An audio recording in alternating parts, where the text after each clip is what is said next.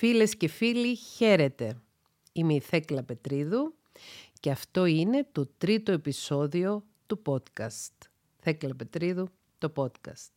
Είμαι ψυχολόγος και συγγραφέας και αυτό που αγαπώ ιδιαίτερα και είναι η μεγάλη μου αγάπη είναι το κανάλι μου στο YouTube, το ψυχοεκπαιδευτικό κανάλι που έχω στο YouTube, στο οποίο ανεβάζω καθημερινά ψυχοεκπαιδευτικά βίντεο. Σε αυτό το τρίτο επεισόδιο του podcast λοιπόν θα μιλήσουμε για το τραύμα και το ρόλο που παίζει το τραύμα στη ζωή μας. Στο πρώτο επεισόδιο μιλήσαμε για την ψυχολογία και γιατί η ψυχολογία μπορεί να ενδιαφέρει έναν άνθρωπο που να μην είναι ψυχολόγος ή που να μην είναι φοιτητής ψυχολογίας. Θεωρώ πως η ψυχολογία είναι μια επιστήμη χρήσιμη για όλους τους ανθρώπους και η ψυχοεκπαίδευση, δηλαδή η γνώση γύρω από τα θέματα της ψυχολογίας, βοηθάει έναν άνθρωπο να έχει καλύτερη ποιότητα ζωής. Στο δεύτερο επεισόδιο μιλήσαμε για τη ψυχοθεραπεία εξηγήσαμε τι είναι η ψυχοθεραπεία, πώς λειτουργεί, ποιες μορφές ψυχοθεραπείας υπάρχουν και ούτω καθεξής. Και σε αυτό το τρίτο επεισόδιο θα μιλήσουμε για, τον, για το τραύμα, το ψυχικό τραύμα και το ρόλο που παίζει στις ζωές μας. Σας υπενθυμίζω ότι μπορείτε να ακούτε τα podcast μου όπου ακούτε podcast, Apple Podcast, Google Podcast, Spotify και σε κάποιες άλλες πλατφόρμες από ό,τι έχω δει ανεβαίνει μέσω του RSS Feed.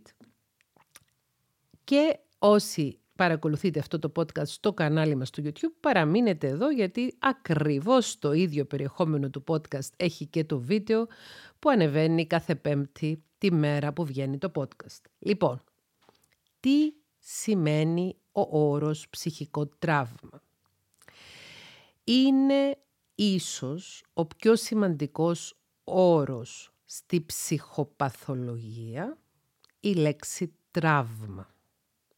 Ψυχικό τραύμα. Ψυχικό τραύμα είναι η συνθήκη εκείνη η οποία δημιουργείται στον εγκέφαλο ενός ανθρώπου μετά που θα συμβεί ένα περιστατικό το οποίο θα το συνταράξει. Μερικοί ερευνητές και θεωρητικοί της ψυχολογίας θεωρούν ότι τραύμα είναι ένα περιστατικό το οποίο αλλάζει τη ζωή όπως την ήξερε ο άνθρωπος μέχρι τότε. Και μετά αναφέρεται σε ζωή πρώτου τραύματος και σε ζωή μετά του τραύματος. Αυτό μπορεί να γίνει ξεκάθαρα κατανοητό αν δούμε κάποια τραύματα ψυχικά τα οποία είναι πολύ εμφανή. Για παράδειγμα, ο χαμός ενός πολύ αγαπημένου προσώπου σε μια ευαίσθητη ηλικία. Ένα παιδί το οποίο χάνει το γονέα του είτε από δυστύχημα είτε από ασθένεια σε μια νεαρή ηλικία, τραυματίζεται βαθιά ψυχικά. Μου έρχεται τώρα στο μυαλό μία γυναίκα, την οποία γνωρίζω πολύ καλά και με γνωρίζει και αυτή, η οποία σε ηλικία 9 ετών έχασε τη μητέρα της. Αυτή η απώλεια του θανάτου της μητέρας της δημιούργησε ένα βαθύτατο τραύμα στη ψυχή της. Το τραύμα δεν είναι το περιστατικό, το τραύμα είναι η καταγραφή του περιστατικού η μνημονική στο μυαλό του ανθρώπου, η οποία συνήθως μπαίνει στο υποσυνείδητο. Εδώ θα πρέπει να αναφερθώ λίγο για το τοπογραφικό μοντέλο της ψυχής του ανθρώπου ή του εγκεφάλου θα έλεγα, κατά τον Φρόιτ θα έχετε καταλάβει όσοι παρακολουθείτε καθημερινά τα ψυχοεκπαιδευτικά μου βίντεο στο YouTube ή ακόμη και εσείς που έχετε ακούσει τα πρώτα δύο επεισόδια του podcast ότι δεν είμαι και μεγάλη φαν του Φρόιτ.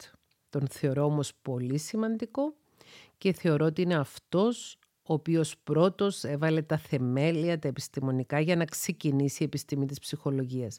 Δεν είμαι μεγάλη φαν εννοώντας ότι κάποιες από τις θεωρίες του, κάποιες από τις απόψεις του στη συνέχεια έχουν ανατραπεί από τα ευρήματα της σύγχρονης επιστήμης της ψυχολογίας. Με ενδιαφέρει πάρα πολύ η επιστημονικότητα και η εγκυρότητα, η επιστημονική εγκυρότητα σε οτιδήποτε διαλεγόμαστε ως ψυχολόγοι.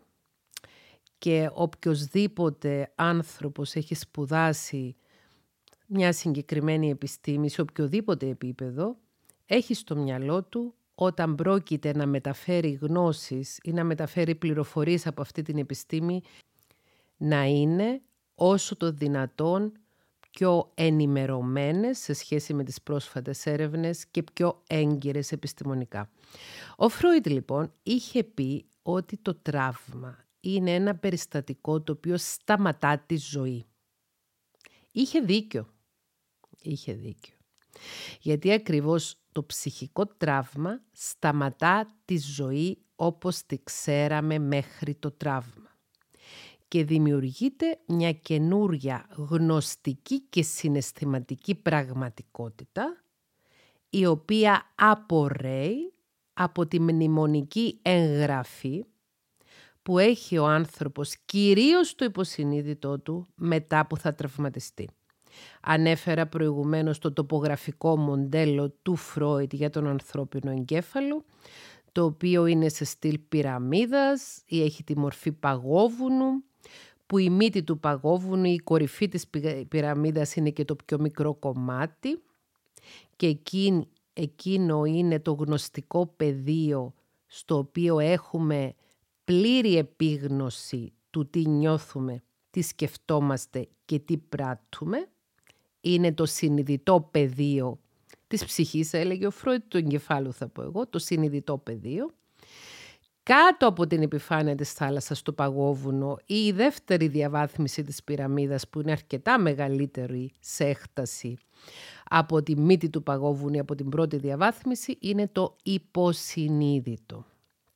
Στο υποσυνείδητο επίπεδο εκεί βρίσκονται όλες οι μνήμες που έχει ένας άνθρωπος από τη στιγμή που μπορεί ο εγκέφαλος του να κάνει μνημονικές εγγραφές κάποια στιγμή μέσα στη μήτρα, δεν ξέρω τώρα σε ποια εβδομάδα της κοίησης ακριβώς αρχίζουν να εγγράφονται οι μνημονικές εγγραφές, βρίσκονται όλες οι μνημονικές εγγραφές ενός ανθρώπου. Οι αισθητηριακές μνημονικές εγγραφές, δηλαδή οτιδήποτε έχουν συλλάβει οι αισθήσεις του, η ακοή, η όσφρηση, η αφή και ούτω καθεξής, βρίσκονται συναισθήματα του ανθρώπου τα οποία δεν θέλει να διαχειριστεί, κυρίως εδράζονται στο υποσυνείδητο μας οι φόβοι μας, οι αγωνίες μας, τα κομπλεξιλίκια μας, ας μιλήσουμε έτσι με απλοϊκή γλώσσα ή γλώσσα της αργό, τα κομπλεξιλίκια μας, τα αισθήματα μειονεξίας μας και γενικότερα δυσάρεστα συναισθήματα με τα οποία δεν θέλουμε να ερχόμαστε σε επαφή. Τα αποθούμε τα σπρώχνουμε στο υποσυνείδητό μας. Και πάλι έχω χρησιμοποιήσει έναν όρο τον οποίο εφήβρε ο Φρόιτ, την απόθεση. Το συμβιβαστικό μηχανισμό άμυνας της απόθεσης. Όταν μιλάμε για μηχανισμούς άμυνας, οπωσδήποτε πρόκειται για μια ορολογία η οποία έρχεται από τον καιρό της ψυχανάλυσης, που τότε ονομάζονταν μηχανισμοί άμυνας του εγώ. Σήμερα χρησιμοποιείται ο όρος πιο γενικά και μιλάμε για υγιείς μηχανισμούς άμυνας προστασίας της ψυχικής μας ισορροπίας και συμβιβαστικούς μηχανισμούς άμυνας, οι οποίοι ναι μεν αρχικά προστατεύουν την ψυχική μας ισορροπία, μακροπρόθεσμα όμως μας δημιουργούν προβλήματα. Είναι απολύτως φυσιολογικό ο ανθρώπινος εγκέφαλος μπροστά σε πολύ έντονα συναισθήματα και κυρίως αρνητικά όπως τον πόνο, το φόβο, την αγωνία, να βγάζει κάποιες άμυνες. Να χρησιμοποιεί δηλαδή κάποιους μηχανισμούς άμυνας προκειμένου να προφυλάξει τον άνθρωπο από του να καταρρεύσει. Αυτοί οι μηχανισμοί άμυνας μπορεί να είναι πολλαπλοί. Υπάρχουν όμως τέσσερις βασικές κατηγορίες μηχανισμών άμυνας, τις οποίες περιγράφει ένας εξαιρετικός ψυχολόγος και εξαιρετικός ερευνητής, μελετητής και θεραπευτής της σύνθετης διαταραχής μετατραυματικού στρες, που η σύνθετη διαταραχή μετατραυματικού στρες θα είναι το θέμα του επόμενου podcast που θα βγει την επόμενη εβδομάδα, την επόμενη πέμπτη. Ο Πιτ Walker λοιπόν μιλάει για τέσσερις βασικούς μηχανισμούς άμυνας που χρησιμοποιούνται από τον άνθρωπο όταν απειλείται η ψυχική του ισορροπία, όταν απειλείται από γεγονότα τα οποία του προκαλούν έντονα, έντονα, έντονα φοβιστικά αρνητικά συναισθήματα. Τα ονομάζει στο βιβλίο του, έχει ένα εξαιρετικό βιβλίο, το οποίο ακόμη δυστυχώς δεν έχει μεταφραστεί στην ελληνική γλώσσα. Το πρωτότυπο είναι στην αγγλική και μιλάει για τη σύνθετη διαταραχή μετατραυματικού στρες και είναι στην ουσία ένας οδηγός για τους ανθρώπους που υποφέρουν από σύνθετη διαταραχή μετατραυματικού στρες προκειμένου να μπορέσουν να διαχειριστούν τα συμπτώματα τους και να μπορέσουν να βοηθήσουν τον εαυτό τους να είναι καλύτερα. Σας ξαναλέω στο επόμενο podcast θα μιλήσουμε για τη σύνθετη διαταραχή μετατραυματικού στρες που τη θεωρώ ότι είναι η πιο σημαντική διαταραχή που είναι καλό να γνωρίζουμε τα συμπτώματά της και να προβληματιστούμε για το κατά πόσον έχουμε επηρεαστεί από αυτήν περισσότερα στο επόμενο podcast. Ο Πιτ Walker λοιπόν μιλάει για τα τέσσερα F. Fight, Flight, Freeze, Phone. Τέσσερις βασικοί μηχανισμοί άμυνας, οι βασικές κατηγορίες μηχανισμών άμυνας που έχουν να κάνουν με την πάλι, fight, πάλι, με τη διαφυγή, flight, διαφυγή, με το πάγωμα, freeze, που σημαίνει παγώνω, και με την υποτίμηση, αυτοϋποτίμηση και σμίκρινση του εαυτού μας, το φόν που σημαίνει μπαίνω στο νερό, τσαλακώνομαι. Λοιπόν, οι άνθρωποι όταν έρθουν σε επαφή με τραύμα, εντελώς φυσιολογικά και ανθρώπινα, θα αντιδράσουν χρησιμοποιώντας κάποιους μηχανισμούς άμυνας. Ένας από αυτούς είναι και ο μηχανισμός άμυνας της απόθυσης. Όταν λέμε απόθυση στο γλωσσάρι της ψυχολογίας, εννοούμε να αποθούμε, να σπρώχνουμε τα αρνητικά συναισθήματα ή τα αρνητικά γεγονότα, τις μνήμες των αρνητικών γεγονότων, να τα σπρώχνουμε κάτω από την επιφάνεια της μύτης του παγόβουνου, κάτω στην ιεραρχία της πυραμίδας, να τα σπρώχνουμε δηλαδή στο υποσυνείδητό μας. Και επιστρέφοντας στο τοπογραφικό μοντέλο της ψυχής ή του μυαλού του Φρόιτ ή του εγκεφάλου, θα μιλήσουμε για το, τη βάση της πυραμίδας ή τη βάση του παγόβουνου, όπου εκεί είναι το ασυνείδητο. Στο ασυνείδητο μέρος του εγκεφάλου μας ή της ψυχής μας εδράζονται όλα τα πρωτόγωνα ένστικτα και να ακούσουμε και λίγο την άποψη του Καρλ Γιουνγκ, ο οποίος ήταν ένας από τους συνεχιστές του έργου του Φρόιντ. Εκεί εδράζεται και το συλλογικό ασυνείδητο, που κατά τη θεωρία του όλες οι εμπειρίες του ανθρωπίνου είδους υπάρχουν καταγεγραμμένες στα γονίδια μας ή στο ασυνείδητό μας. Ένας άνθρωπος ο οποίος έχει καλή ψυχική λειτουργικότητα, ένας άνθρωπος ο οποίος δεν υποφέρει από σχίσματα στη λειτουργικότητά του, τα οποία προκαλούνται από ψυχοτικές διαταραχές. Σε ένα επόμενο επεισόδιο θα μιλήσουμε για τις ψυχοτικές διαταραχές, ποιες είναι και τι σημαίνει ψυχοτική διαταραχή. Εδώ επιγραμματικά θα πω ότι ψυχοτική διαταραχή είναι μία πολύ σοβαρή μορφή ψυχικής διαταραχής κατά την οποία ο άνθρωπος χάνει την επαφή με την πραγματικότητα. Μπορεί να ακούει φωνές που δεν υπάρχουν, μπορεί να βλέπει πρόσωπα ή σκηνές που δεν υπάρχουν στην πραγματικότητα και γενικότερα σε ένα ψυχοτικό επεισόδιο ο άνθρωπος χάνει την επαφή με την πραγματικότητα και θα λέγαμε ότι είναι η μοναδική περίπτωση στην οποία μπορεί να έρθει σε επαφή με το ασυνείδητό του ένας άνθρωπος.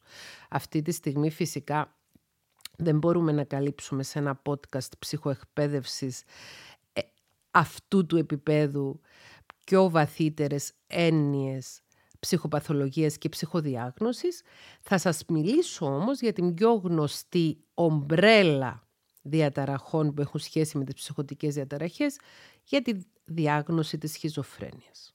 Θα έχετε ακούσει όλοι τον όρο σχιζοφρένεια, η οποία είναι μια διάγνωση ομπρέλα και μέσα σε αυτή τη διάγνωση υπάρχουν διάφορες επιμέρους ψυχοτικές διαταραχές και μιλάμε για ανθρώπους οι οποίοι όταν βρίσκονται σε ψυχοτικό επεισόδιο χάνουν την επαφή με τη ρεαλιστική πραγματικότητα.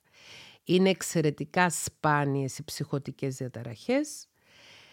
Υπάρχει ισχυρή ένδειξη ότι πρόκειται για κληρονομούμενες διαταραχές, ότι υπάρχει έντονο το στοιχείο της κληρονομικότητας και μία συνθήκη η οποία είναι καλό να γνωρίζουμε έχει να κάνει με τις drug-induced psychosis, με τις ψυχώσεις οι οποίες προέρχονται από κατάχρηση ουσιών. Πάλι όμως δεν είναι θέμα αυτού του επεισοδίου. Θα έλεγα ότι μία διάγνωση ψυχοτικής διαταραχής, όσο φοβιστική και αν είναι, όσο και αν μας τρομοκρατεί η ιδέα ότι εμείς ήδη είτε ένα πρόσωπο που αγαπούμε έχει μια τέτοια διάγνωση, είναι μία διάγνωση με πολύ καλή πρόγνωση, επειδή ακριβώς η επιστήμη της ψυχοφαρμακολογίας έχει προοδεύσει εξαιρετικά και σήμερα στην εποχή μας υπάρχουν εξαιρετικά αντιψυχωτικά σκευάσματα, το οποίο οπωσδήποτε συνταγογραφεί μόνο ψυχίατρος, μετά από ενδελεχή εξέταση και διάγνωση του ανθρώπου για το ότι όντως έχει κάποια ψυχωτικά στοιχεία, τα οποία εάν ένας άνθρωπος με ψυχωτική διαταραχή παίρνει τα αντιψυχωτικά του σκευάσματα συστηματικά, παίρνει τα φάρμακα που του έχει συνταγογραφήσει ο ψυχίατρος του δηλαδή συστηματικά, μπορεί να ζήσει μια καθόλα φυσιολογική ζωή. Και από την προσωπική μου κλινική πείρα ως ψυχολόγος, έχω δουλέψει με νεαρά παιδιά, τα οποία στην εφηβεία γύρω στα 17-18 χρόνια διαγνώστηκαν με σοβαρές ψυχοτικές διαταραχές, τα οποία όμως όταν πίστηκαν για το ότι πρέπει οπωσδήποτε να παίρνουν τη θεραπεία τους και να συνεργάζονται με τον ψυχιατρό τους, δεν χρειάστηκαν καν ψυχοθεραπεία στην πορεία.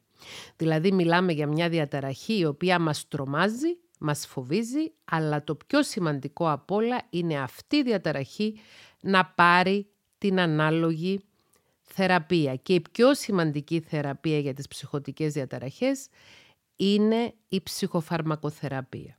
Άνθρωποι με συμπτώματα ψυχοτικά, παρεσθήσεις, ψευδεστήσεις και όλα αυτά που έχω αναφέρει προηγουμένως, πρέπει οπωσδήποτε να πηγαίνουν σε ένα ψυχίατρο της αρεσκίας τους, της προτίμησής τους και να συνεργάζονται με τον ψυχίατρό τους.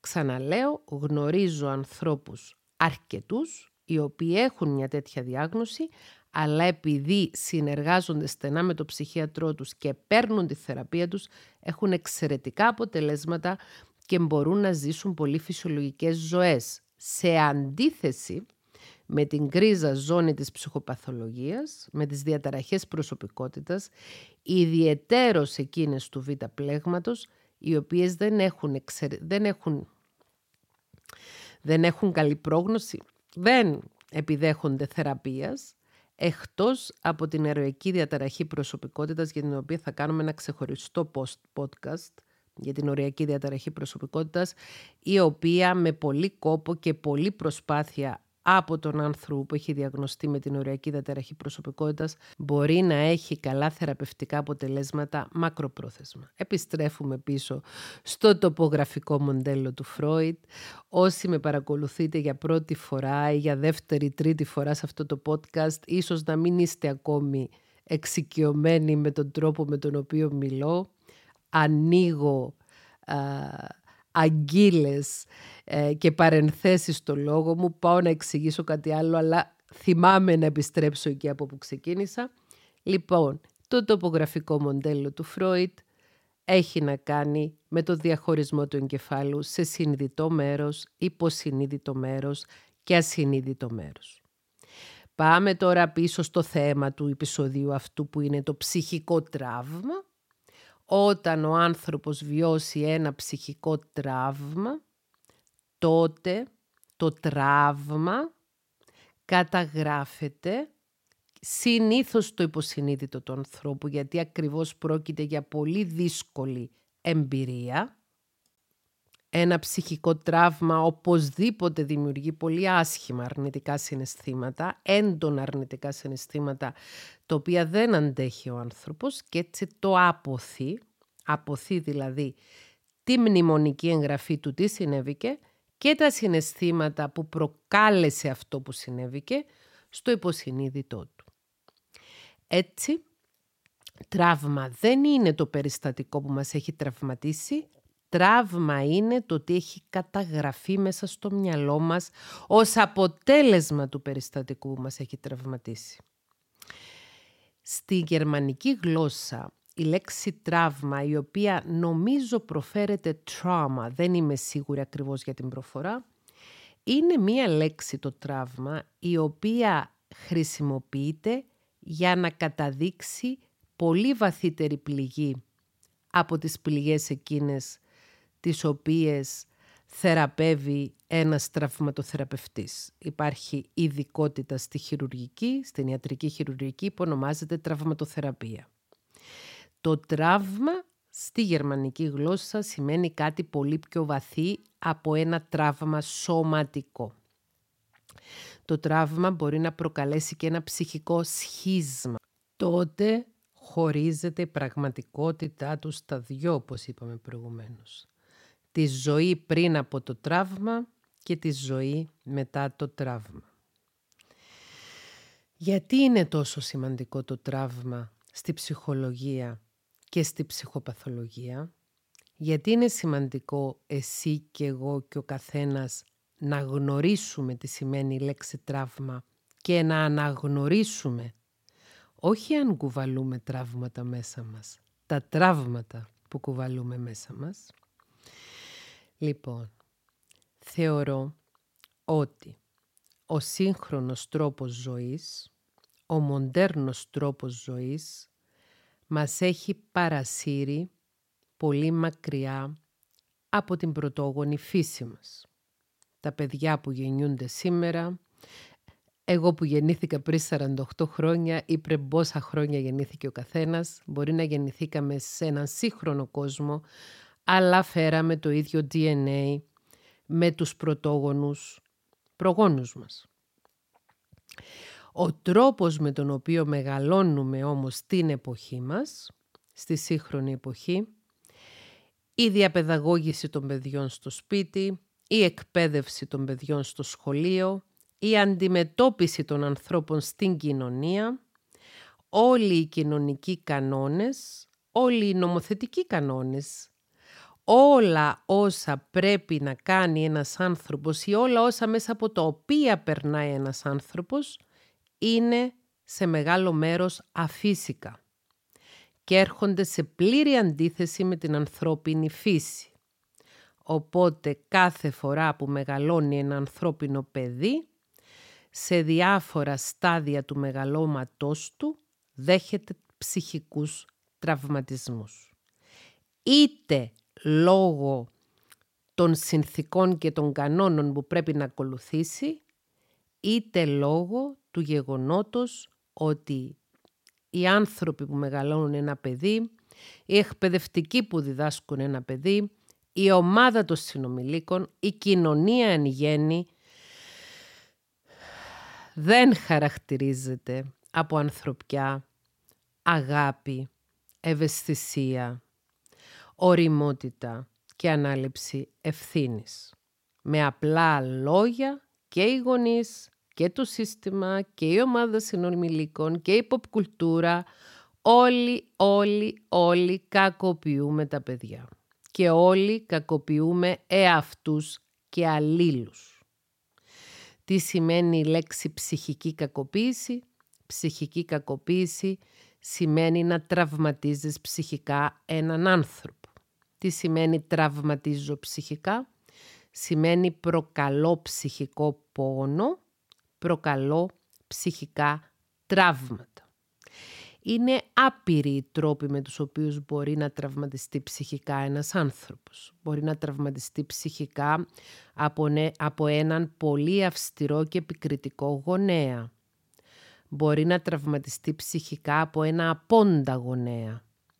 Έναν συναισθηματικά παραμελητικό γονέα. Ένα γονέα ο οποίος βρίσκεται μέσα στο σπίτι, βρίσκεται στον ίδιο χώρο, αλλά το μυαλό του ταξιδεύει αλλού. Ένα παιδί μπορεί να τραυματιστεί ψυχικά από τη σύγκριση που κάνουν οι γονείς ανάμεσα στα παιδιά τους ή τη σύγκριση που κάνουν των παιδιών τους με τα παιδιά των άλλων ανθρώπων. Ένα παιδί μπορεί να τραυματιστεί ψυχικά όταν του απαγορεύεται να εκφράσει τα συναισθήματά του όταν του λένε οι άνδρες δεν κλαίνε και εσύ που είσαι αγοράκι δεν πρέπει να κλαις ή όταν του λένε οι καλές κοπέλες δεν θυμώνουν και εσύ που είσαι κοριτσάκι δεν πρέπει να θυμώνεις και δεν πρέπει να ανεβάζεις τον τόνο της φωνής σου και δεν πρέπει να είσαι δυναμική. Ο σύγχρονος πολιτισμός και μιλάω για το δυτικό πολιτισμό βεβαίως γιατί και η Κύπρος και η Ελλάδα έχουμε μια μορφή δυτικού πολιτισμού ο σύγχρονος δυτικός πολιτισμός είναι σε πολλά σημεία του απάνθρωπος. Δηλαδή έρχεται να καταστρατηγήσει τα βασικά ανθρώπινα δικαιώματα. Τα βασικά ανθρώπινα δικαιώματα με βάση την επιστήμη της ψυχολογίας έτσι όπως τα καταλαβαίνω εγώ ως ψυχολόγος είναι τα ακόλουθα. Κάθε παιδί, κάθε άνθρωπος δικαιούται να μεγαλώσει σε ένα περιβάλλον που να νιώθει αποδεχτός, αποδεχτή, αγαπητός, αγαπητή, αξιαγάπητος, αξιαγάπητη. Οι γονείς αποφασίζουμε, γιατί και εγώ έχω πάρει αυτή την απόφαση 25 και 23 χρόνια πριν, μάλλον 26 και 24 χρόνια πριν, οι γονείς αποφασίζουμε να φέρουμε παιδιά στον κόσμο. Δεν τα ρωτάμε, παίρνουμε μια αυθαίρετη απόφαση να φέρουμε νέους ανθρώπους σε έναν κόσμο ο οποίος σαφώς δεν είναι ιδανικός. Οπότε οφείλουμε τα παιδιά μας να τα γεννούμε επειδή ακριβώς θέλουμε να είμαστε γονείς και επειδή ακριβώς θέλουμε να αναλάβουμε τη γονική ευθύνη. Σε αντίθεση με την pop κουλτούρα, η οποία προωθεί τη γονεϊκότητα ως ένα τρόπο για να βρει ο άνθρωπος ευτυχία. Όταν λέμε pop κουλτούρα εννοούμε τις απόψεις της δημοφιλής οι οποίες α, διαχέονται μέσα στην κοινωνία είτε μέσω του διαδικτύου στις μέρες μας, παλιότερα μέσω της τηλεοράσεως, μέσω των περιοδικών, μέσω των λαϊκών μύθων κλπ. κλπ. Η pop κουλτούρα, η δημοφιλής κουλτούρα, η λαϊκή κουλτούρα έρχεται να πει ότι όταν κάνεις παιδιά θα είσαι ευτυχισμένος. Το οποίο είναι ένα τεράστιο ψέμα, γιατί όταν κάνεις παιδιά θα αποκτήσεις πολλές ευθύνες και είναι μια τεράστια άδικη διατύπωση του γεγονότος ότι στην πραγματικότητα όταν κάνεις παιδιά οφείλεις να βοηθήσεις τα παιδιά σου να είναι ευτυχισμένα, οφείλεις να είσαι αυτός αυτή που θα δώσεις στα παιδιά σου συναισθηματική ασφάλεια, αγάπη, θα τα διδάξει ότι είναι αξιαγάπητα και θα τα μάθει να αγαπούν τον εαυτό τους και θα τα διδάξει πώς να είναι ευτυχισμένα. Τα παιδιά δεν κάνουν ευτυχισμένους τους γονείς και ούτε είναι η δουλειά των παιδιών να καταστήσουν τους γονείς ευτυχισμένους. Αντιθέτως, οι γονείς οφείλουν να μην παρεμβαίνουν στην ευτυχία των παιδιών τους. Η λέξη ευτυχία είναι μια λέξη της δημοτικής γλώσσας. Προτιμώ τη λέξη ευδαιμονία, αλλά χρησιμοποιώ τη λέξη ευτυχία για να συνεννούμαστε. Τι γίνεται λοιπόν; Στην εποχή μας υπάρχει αυτή η άποψη, η οποία υπήρχε και την εποχή της γιαγιάς μου, του παππού μου, της μάνας μου, δεν ξέρω εγώ τι, ότι πρέπει οπωσδήποτε ένας άνθρωπος να κάνει παιδιά γιατί όταν κάνει παιδιά θα νιώθει ολοκληρωμένος και ευτυχισμένος και τα παιδιά θα τον γεροκομίσουν κιόλας. Αυτό με βάση τη ψυχολογία είναι εξαιρετικά λανθασμένο. Γιατί ο ρόλος του γονιού είναι να προσφέρει στο παιδί και σε καμία περίπτωση ο ρόλος του παιδιού δεν είναι να προσφέρει στο γονιό. Δεν είναι το παιδί που αποφασίζει να γεννηθεί. Ο γονιός αποφασίζει να γεννήσει το παιδί. Ο γονιός οφείλει να παρέχει υλικά, συναισθηματικά, ψυχικά και πνευματικά αγαθά στο παιδί. Το παιδί δεν έχει καμία απολύτως υποχρέωση προς το γονιό. Αυτή είναι η φύση του ανθρώπου. Ότι οι άνθρωποι γεννούν άλλους ανθρώπους, μιλάμε τώρα για την πρωτόγονη φύση, προκειμένου να διαιωνίσουν το είδος τους και προκειμένου να μεταφέρουν στην επόμενη γενιά τις γνώσεις τους, την εξέλιξη τους και τα τυχόν αποκτήματά τους. Δεν γεννάμε παιδιά για να τα χρησιμοποιήσουμε, δεν γεννάμε παιδιά για να μας καλύψουν τις συναισθηματικές μας ανάγκες, δεν γεννάμε παιδιά για να τα γονιοποιήσουμε. Ο όρος γονιοποίηση στη ψυχολογία σημαίνει το παιδί να αναλαμβάνει ένα ρόλο που δεν του αρμόζει, που είναι να καλύπτει τις συναισθηματικές ανάγκες του γονιού του. Ένα γονιοποιημένο παιδί έχει έγνοια να βοηθήσει το γονιό του να νιώθει καλά, να είναι καλά, ενώ αυτό είναι εντελώς αντίθετο και κόντρα με το ρόλο του παιδιού και το ρόλο του γονιού στη φυσική κατάσταση. Ο ρόλος του παιδιού στη φυσική κατάσταση είναι να μεγαλώνει χωρίς καμία έγνοια, να μεγαλώνει και να χαίρεται τη ζωή, να χαίρεται την παιδική του ηλικία, να παίζει το παιδί. Παίζει, παιδί. Η λέξη παιδί βγαίνει από το παίζω. Το παιδί να παίζει, το παιδί να χαίρεται και ο γονιός να έχει την ευθύνη. Ξαναεπιστρέφω στο τραύμα. Πολλά παιδιά μεγαλώνοντας δέχονται ψυχικά τραύματα όταν νιώθουν ότι δεν είναι αγαπητά από τους γονείς τους, όταν τους δίνεται το μήνυμα μέσα από διάφορες πράξεις. Η έλλειψη πράξεων ή από γκριμάτσες ή από υπονοούμενα ή από τη γλώσσα του σώματος ότι δεν είναι αγαπητά, ότι δεν είναι αξιαγάπητα, ότι δεν είναι αποδεκτά, ότι αποτελούν βάρος για τους γονείς τους και ότι ακόμη μπορεί να ευθύνονται τα παιδιά για την οποιαδήποτε δυστοκία, δυσκολία, συναισθηματική, ψυχική ή οικονομική έχουν οι γονείς τους. Ξαναλέω, ζούμε σε έναν αφύσικο κόσμο που πολλές φορές τα παιδιά καλούνται να γονιοποιηθούν από νεαρή ηλικία, καλούνται να προσπαθούν να καλύψουν τις συναισθηματικές ανάγκες των γονέων τους και ανατρέπονται έτσι ρόλοι και τα παιδιά τραυματίζονται ψυχικά γιατί στερούνται την ανεμελιά της παιδικής ηλικίας την οποία δικαιούνται.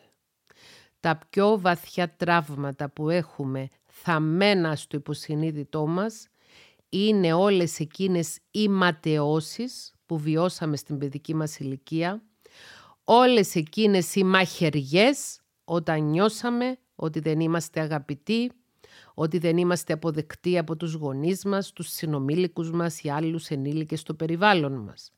Εκφράσεις του τύπου «Εάν συνεχίσεις να σε ένα άταχτο παιδί θα πάψω να σε αγαπώ», οι οποίες είναι εκφράσεις που χρησιμοποιούνταν και δυστυχώς ακόμη χρησιμοποιούνται κατά κόρον από γονείς, είναι εκφράσεις οι οποίες τραυματίζουν ψυχικά τα παιδιά τα παιδιά πρέπει να νιώθουν ότι ο γονιός μου, οι ενήλικες που με προστατεύουν και έχουν την ευθύνη μου, με αγαπάνε ανεφόρον. Μου βάζουν μεν όρια, αλλά η αγάπη είναι άνευ όρων.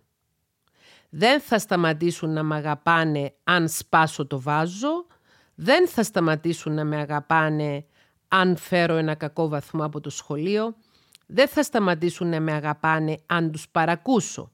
Μπορεί να υποστώ συνέπειες για μια συμπεριφορά η οποία με βάση τη διαπαιδαγώγηση μου δεν είναι αποδεκτή, αλλά όταν η συνέπεια αυτή είναι δεν θα σε αγαπάω πια ή σου δείχνω ότι σε απορρίπτως ως άνθρωπο, αλλά σου λέω εμέσως πλην σαφώς ότι δεν σε αγαπώ πια, αυτό αποτελεί τραύμα. Τραύματα βαθιά φυσικά προκαλεί και η σωματική κακοποίηση και η σεξουαλική κακοποίηση. Ειδικά η σεξουαλική κακοποίηση προκαλεί βαθύτατα τραύματα στους ανθρώπους που τη βιώνουν και κυρίως τα παιδιά. Υπάρχουν πάρα πολλές μελέτες, πάρα πολλές έρευνες πάνω στη ψυχοπαθολογία διαφόρων διαταραχών και κυρίως συναισθηματικών διαταραχών, οι οποίες έχουν να κάνουν με σεξουαλική κακοποίηση στην παιδική ηλικία. Πρόκειται για την κορονίδα των τραυμάτων η σεξουαλική κακοποίηση στην παιδική ηλικία. Και η σωματική κακοποίηση, το ξύλο, οι κλωτσιές, οι μπουνιές, τα χαστούκια και αυτά αποτελούν πολύ βαθύ ψυχικό τραύμα.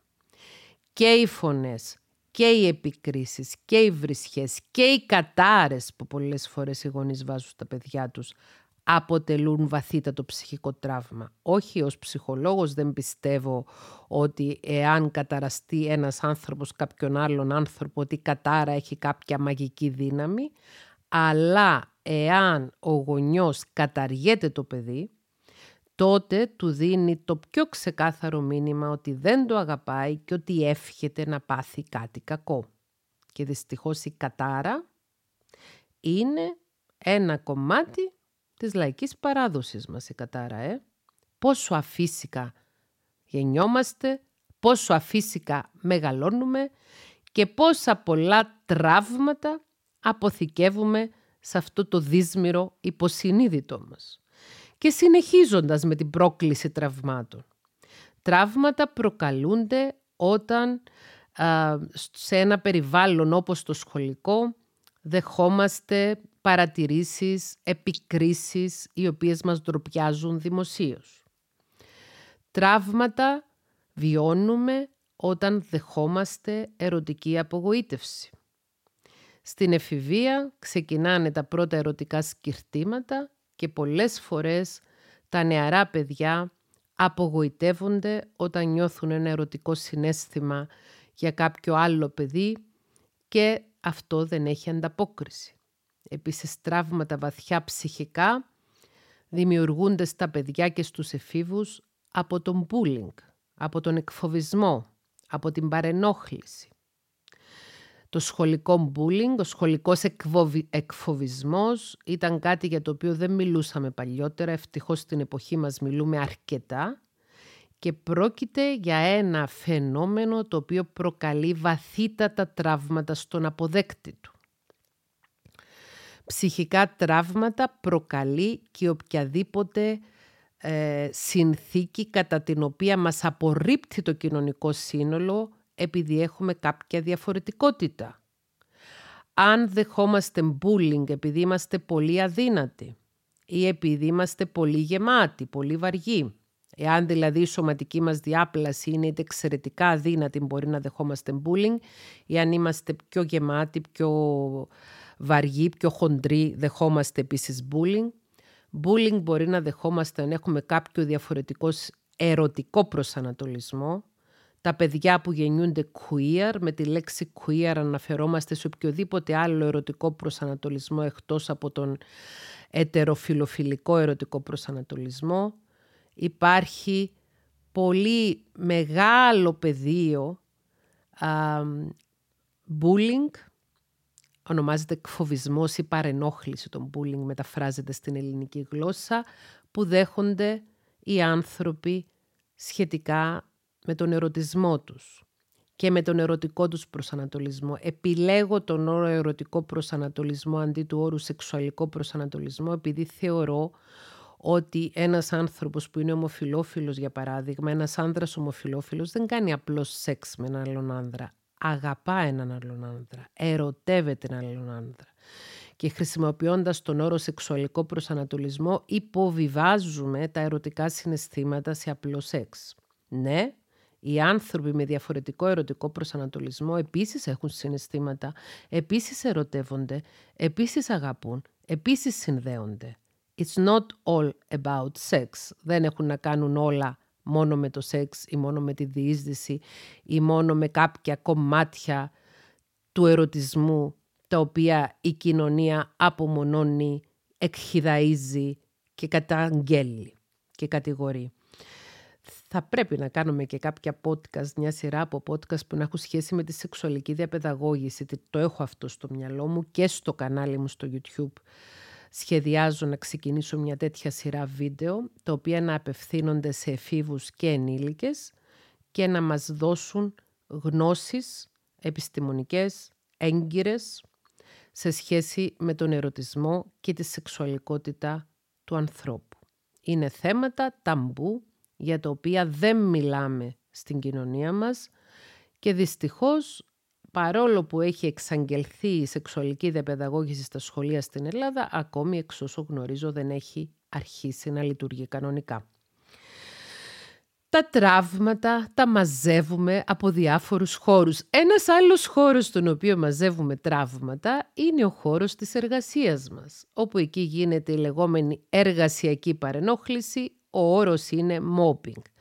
Τόσο στο βιβλίο μου «Ψυχολογικός πόλεμος», το οποίο κυκλοφορεί από τις εκδόσεις «Ψυχογιός», όσο και στο κανάλι μου στο YouTube, που μπορείτε να το βρείτε μόνο με το όνομά μου, αγράψετε Θέκλα Πετρίδου στο YouTube, σας βγάζει το κανάλι μου, υπάρχει κεφάλαιο στο βιβλίο και playlist, δηλαδή λίστα με διάφορα βίντεο στο κανάλι, με τον όρο mobbing ως τίτλο του κεφαλαίου και ως όρο που περιγράφεται στους τίτλους στο βίντεο. Το mobbing είναι ένα θέμα για το οποίο πάλι τώρα τελευταίως αρχίσαμε να μιλάμε και μιλάμε οπωσδήποτε για τη συνθήκη στην οποία ένας άνθρωπος δέχεται bullying στον εργασιακό του χώρο. Εργασιακή παρενόχληση. Και γι' αυτό το θέμα ειδικά χρειάζεται να κάνουμε στο μέλλον ένα ξεχωριστό podcast. Είναι τόσα πολλά τα θέματα. Ένα έχω να σας πω. Στο κανάλι μου στο YouTube έχουμε πάνω από 4.000 βίντεο. Ναι, πολύ καλά ακούσατε, πάνω από 4.000 βίντεο. Από το 2019 συστηματικά ανεβάζω τουλάχιστον ένα βίντεο την ημέρα και από το 2011 που άνοιξα το κανάλι μέχρι το 19 ανέβαζα ένα με δυο βίντεο την εβδομάδα. Οπότε έχουν μαζευτεί 4.000 βίντεο. Οπότε αν ακούτε αυτό το podcast, σας αρέσουν αυτά που λέω, τα βρίσκετε ενδιαφέροντα, θέλετε να μάθετε περισσότερες πληροφορίες, είστε ανα πάσα στιγμή ευπρόσδεκτοι να προσέλθετε στην κοινότητα τη ψυχοεκπαιδευτική του καναλιού μου στο YouTube, όπου εκτός από τα βίντεο τα οποία μπορεί να παρακολουθεί κάποιος, μπορεί να γνωρίσει και άλλους ανθρώπους και να γνωρίσει τις σκέψεις και τους αγώνες και άλλων ανθρώπων στα σχόλια και στις συζητήσεις που γίνονται στην κοινότητα κάτω από τα βίντεο.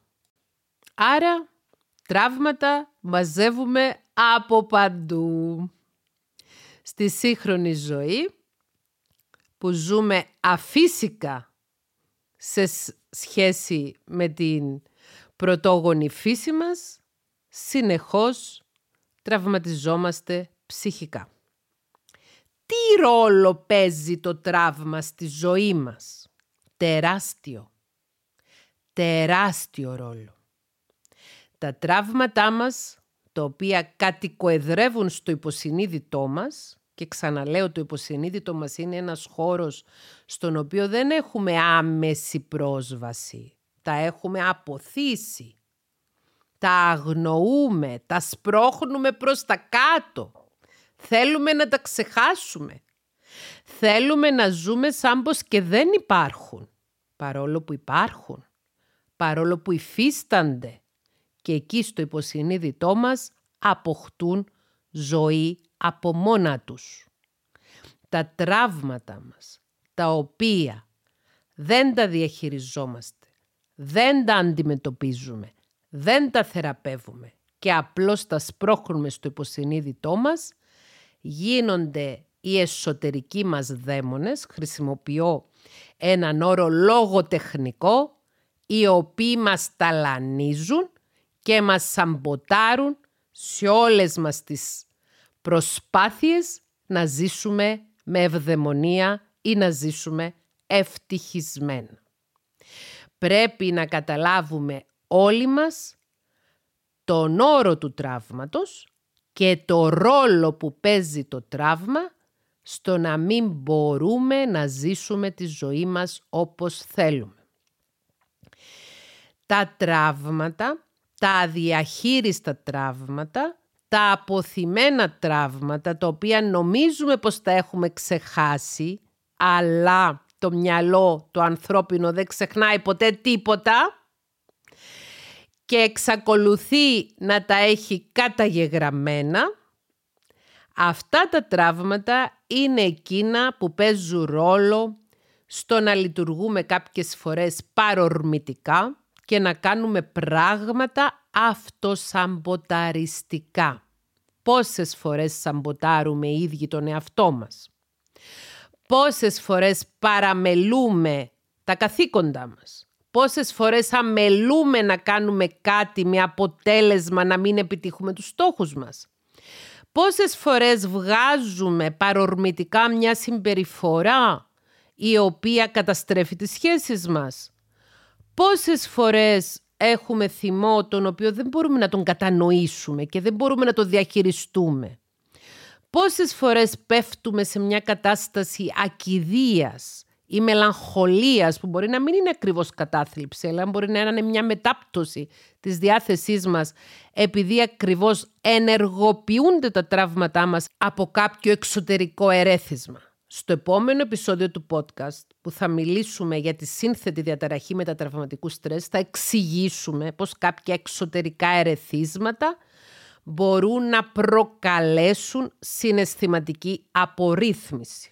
Συναισθηματική απορρίθμιση σημαίνει να μπει σε μια ψυχική συναισθηματική κατάσταση στην οποία να νιώθεις αποδιοργανωμένος και να μην μπορείς να διαχειριστείς την πραγματικότητά σου αυτή τη στιγμή, το πώς νιώθεις και το πώς να λειτουργήσεις.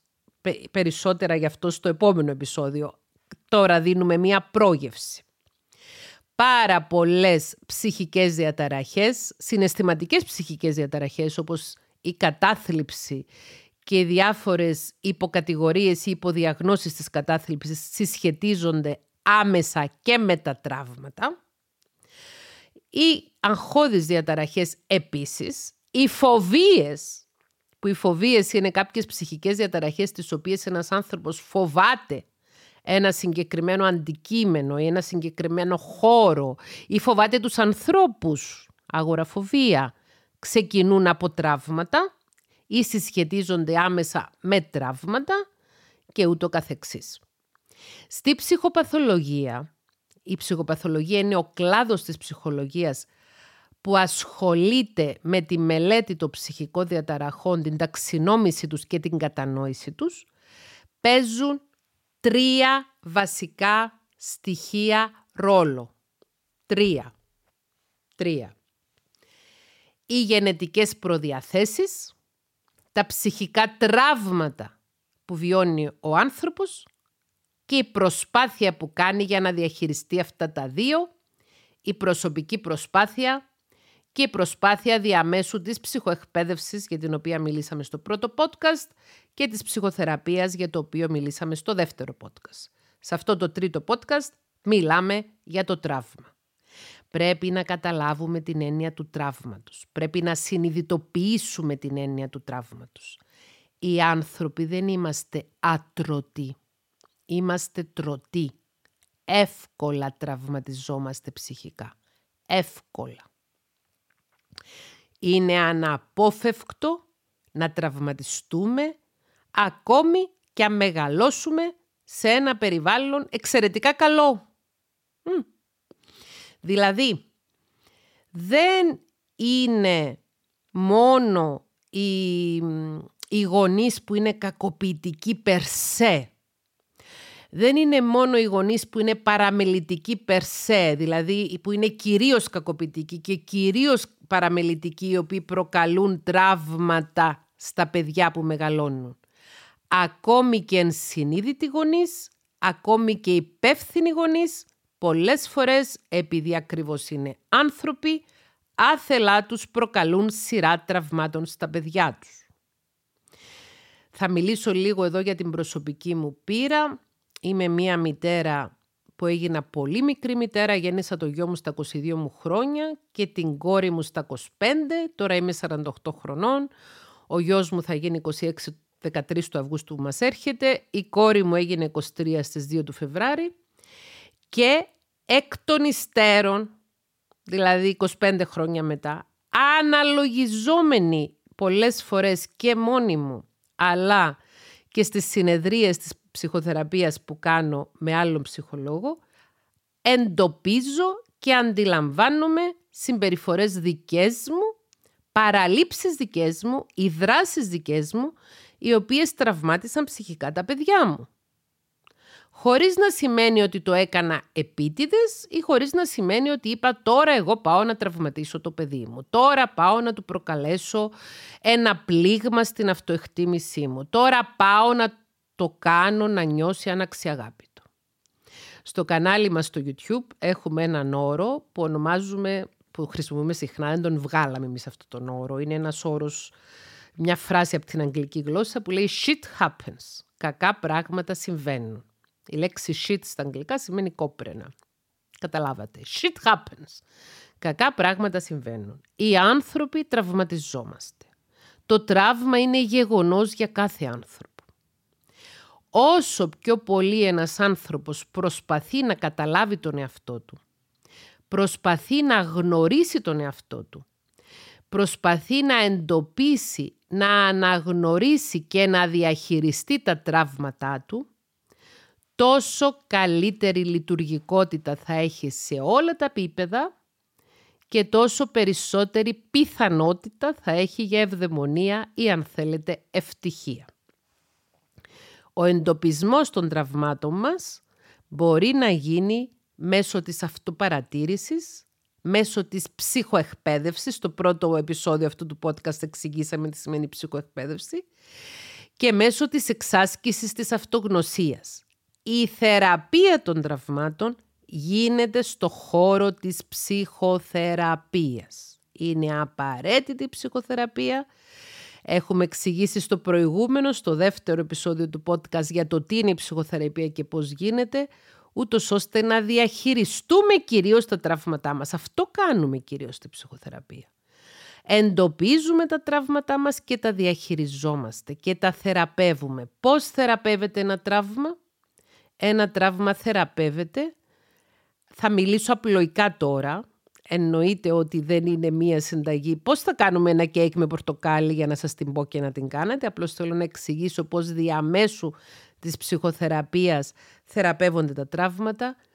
Μέσα στη θεραπευτική σχέση, μέσα στις θεραπευτικές συνεδρίες, ο ψυχολόγος μαζί με το θεραπευόμενο καταλήγουν στο να θυμηθούν να θυμηθεί ο θεραπευόμενος με τη βοήθεια του ψυχολόγου περιστατικά από το παρελθόν, συναισθήματα από το παρελθόν και να εντοπίσει τραύματα τα οποία συνέβηκαν όταν ήταν, ξέρω εγώ, στο σχολείο, όταν ήταν έφηβος, όταν ήταν νεαρός ενήλικας ή προχθές ή χθες. Γιατί ανα πάσα στιγμή μπορεί να τραυματιστούμε ψυχικά. Εντοπίζουν τα τραύματα ο εντοπισμός των τραυμάτων και η αναγνώριση των τραυμάτων είναι εξαιρετικά σημαντικό στάδιο στη διαδικασία θεραπείας των τραυμάτων, γιατί πολύ συχνά δεχόμαστε από το περιβάλλον μας, από την pop κουλτούρα, από διάφορες κακές επιρροές την άποψη ότι σιγά μωρέ, όλοι έχουμε περάσει δύσκολα και είμαστε μια χαρά. Τι λες τώρα εσύ, τραυματίστηκες; Τι, σε χτυπούσαν όταν ήσουν μικρός και τραυματίστηκες ψυχικά, μεγάλωσε, ορίμασε, όλοι έχουμε φάει ξύλο. Όχι, δεν είναι έτσι. Το τραύμα του καθενός είναι σημαντικό για τον ίδιο και τα τραύματα τα οποία κουβαλάει ο καθένας από μας επηρεάζουν δυστυχώς σε μεγάλο βαθμό τη λειτουργικότητά μας.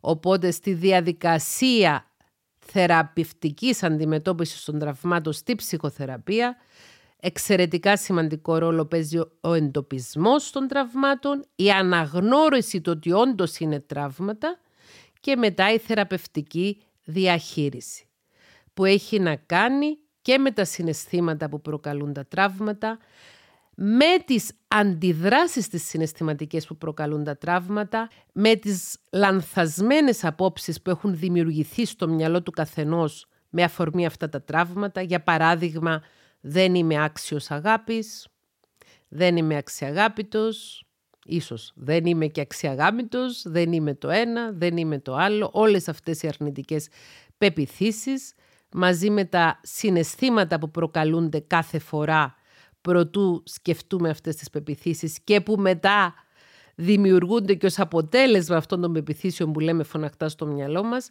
και γενικότερα αυτό που επιχειρείται στη ψυχοθεραπεία είναι μια ανακατασκευή της καινούρια πραγματικότητας του ανθρώπου μετά το τραύμα. Είπαμε ότι η ζωή μοιράζεται στο πώς ήσουν, πώς σκεφτόσουν, πώς ένιωθες, πώς λειτουργούσες πριν το τραύμα και στο πώς είσαι, πώς σκέφτεσαι, πώς λειτουργείς μετά το τραύμα. Άρα η ψυχοθεραπεία στοχεύει στην ανακατασκευή της σχέσης με τον εαυτό σου μετά το τραύμα, ούτως ώστε το τραύμα να χάσει τη δύναμή του.